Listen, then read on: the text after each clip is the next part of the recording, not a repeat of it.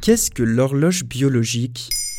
Merci d'avoir posé la question. La possibilité de concevoir biologiquement un enfant ne dure pas toute la vie. Pour une femme, passé un certain âge, il devient plus difficile, voire impossible de mener une grossesse à terme dans de bonnes conditions. L'horloge biologique de la fécondité est ce concept qui désigne la baisse de la fertilité avec l'âge. Faudrait que tu te grouilles ma vieille en fait, de trouver un mec si tu veux des mômes, parce que là, déjà je te préviens, t'as loupé le coche, t'as accès qu'à des mecs du marché de seconde main, ok? Jusqu'à très récemment, une croyance sociale renforcée d'études scientifiques plaçait cet âge pivot à 35 ans. Avec cette idée que la baisse de la fertilité commence entre 25 et 35 ans et augmente nettement après 40 ans. Une nouvelle étude relayée en avril 2021 par The Guardian casse le mythe de la date de péremption à 35 ans, précisant que les années de fertilité des femmes ont augmenté. Comment l'âge de 35 ans s'est retrouvé à circuler comme date de péremption? Selon la psychologue Jean Twing, qui a cherché la source de cette idée si communément répandue, ce fameux âge pivot provient visiblement de données françaises sur la période allant de 1670 à 1830. À cette époque, l'espérance de vie ne dépassait pas 30 ans. L'étude dont provient ce chiffre se base sur le nombre d'enfants par femme mariée en fonction de leur âge, à partir des registres des paroisses françaises et de l'état civil de l'époque. Il s'agit donc de données démographiques et non médicales.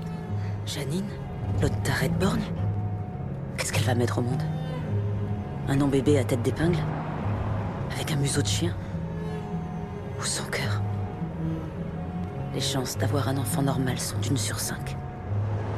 Encore faut-il tomber enceinte. Ces données ont par la suite circulé, notamment dans des articles de factures scientifiques, pour se répandre ensuite comme injonction sociale faite aux femmes. Bon, enfin, je connais plusieurs femmes autour de moi qui ont eu des enfants après 35 ans. Hein. Évidemment, la réalité est plus nuancée. À 35 ans, ce n'est pas du tout fini. Une grossesse peut devenir plus compliquée à partir de 38 ans, avec un risque de fausse couche, mais il serait injuste d'affirmer qu'à leur 35e anniversaire, les femmes deviendraient subitement infertiles. À partir de 35 ans, le stock d'ovules des femmes diminue sérieusement, mais cela ne veut pas dire que les chances de grossesse nuls. Et comment on peut casser ce mythe de l'âge pivot? La pression exercée sur les femmes pour qu'elles fassent un bébé avant 35 ans est sociale avant qu'elle ne soit justifiée médicalement. Il faudrait arrêter de porter un jugement sur les femmes qui veulent avoir des enfants plus tard. À cause de ces injonctions, des femmes ont peur d'avoir l'air d'être la grand-mère de leur enfant, avec en arrière-fond cette image de la vieillesse qui disqualifie les femmes. Sous-entendu qu'à partir de 40 ans, les femmes ne seraient plus désirables et ne pourraient plus devenir mères. Souffle et encore.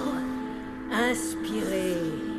Saline Inspirez et retenez. T'es très courageuse.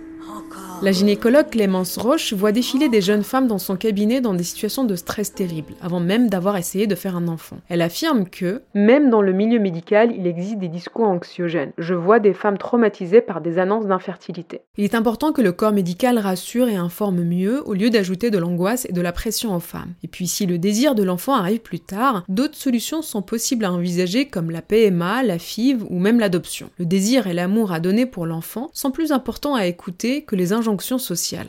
Voilà ce qu'est l'horloge biologique. Maintenant, vous savez, un épisode écrit et réalisé par Zineb Souleimani. En moins de 3 minutes, nous répondons à votre question. Que voulez-vous savoir? Posez vos questions en commentaire sur les plateformes audio et sur le compte Twitter de Maintenant, vous savez.